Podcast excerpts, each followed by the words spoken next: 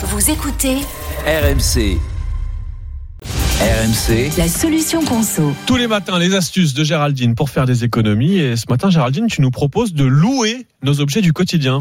Ouais, je sais que tu es fan de raclette, Charles. Bah, qui ne l'est pas Euh, moi, mais c'est c'est un autre débat. Attendez, non, non, non, non, non, non. On arrête tout immédiatement. Comment ça, Géraldine? Moi, je suis pas fan du fromage. Quoi?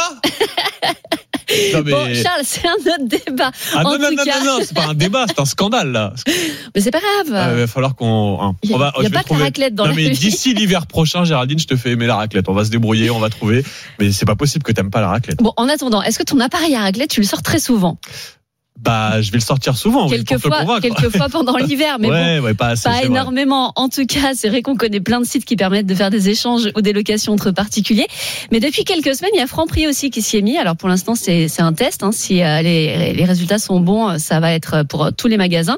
Concrètement, vous choisissez le produit que vous voulez louer, la durée de la location, et ensuite vous allez le récupérer dans un casier. Alors l'avantage, il est assez évident pour le consommateur. Il n'y a pas besoin de stocker ce que vous utilisez pas beaucoup. Et puis ça coûte pas grand chose. Ça va de 2 euros pour louer une perceuse pour une heure à 30 euros par exemple pour, pour un mini four que vous allez garder Oui. une semaine. Vous pouvez louer un vidéoprojecteur aussi juste Ah. pour la soirée histoire d'en mettre un peu plein la vue. Ça marche pour à peu près tout. Le lit parapluie pour bébé, la console de jeu ou l'appareil de muscu parce que oui, on sait très bien qu'il ne va pas servir toute l'année. Oui, c'est vrai que oui, on peut le louer une petite semaine, l'essayer deux trois fois et puis être honnête avec soi-même avec l'appareil de muscu. Bon là, on parle d'objets du quotidien, mais dont on se sert pas forcément tous les jours. On peut aussi louer des meubles.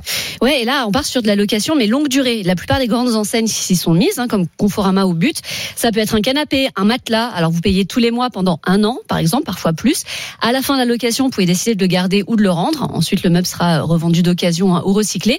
L'avantage, c'est que ça va permettre de lisser les mensualités, hein, plutôt que de devoir sortir une grosse somme d'un coup. C'est pas mal pour les étudiants qui restent pas forcément longtemps euh, au même endroit ou pour les fans de déco qui aiment changer régulièrement. En revanche, attention, parce que sur les locations longue durée, quand on fait le total des mensualités, ça vous coûte quand même plus cher de louer que d'acheter neuf. Et puis, il faut vous méfier aussi des assurances qu'on va essayer de vous refourguer, hein, qui vont faire bien gonfler la note. Ah oui. Donc là, c'est à vous de faire le calcul pour voir euh, si ça vaut le coup ou pas. Donc vigilance, vous l'avez bien noté. Voilà, c'est- attention à certaines offres. Voilà, la de- location de- courte durée, ça vaut le coup. Longue durée, il faut réfléchir. Voilà. Et en revanche, la raclette, c'est délicieux. Géraldine, ça, on, je refuse euh, qu'on en, qu'on en débatte. C'est comme ça, c'est un fait. Vive la raclette. Votre rendez-vous sur RMC avec Banque Populaire.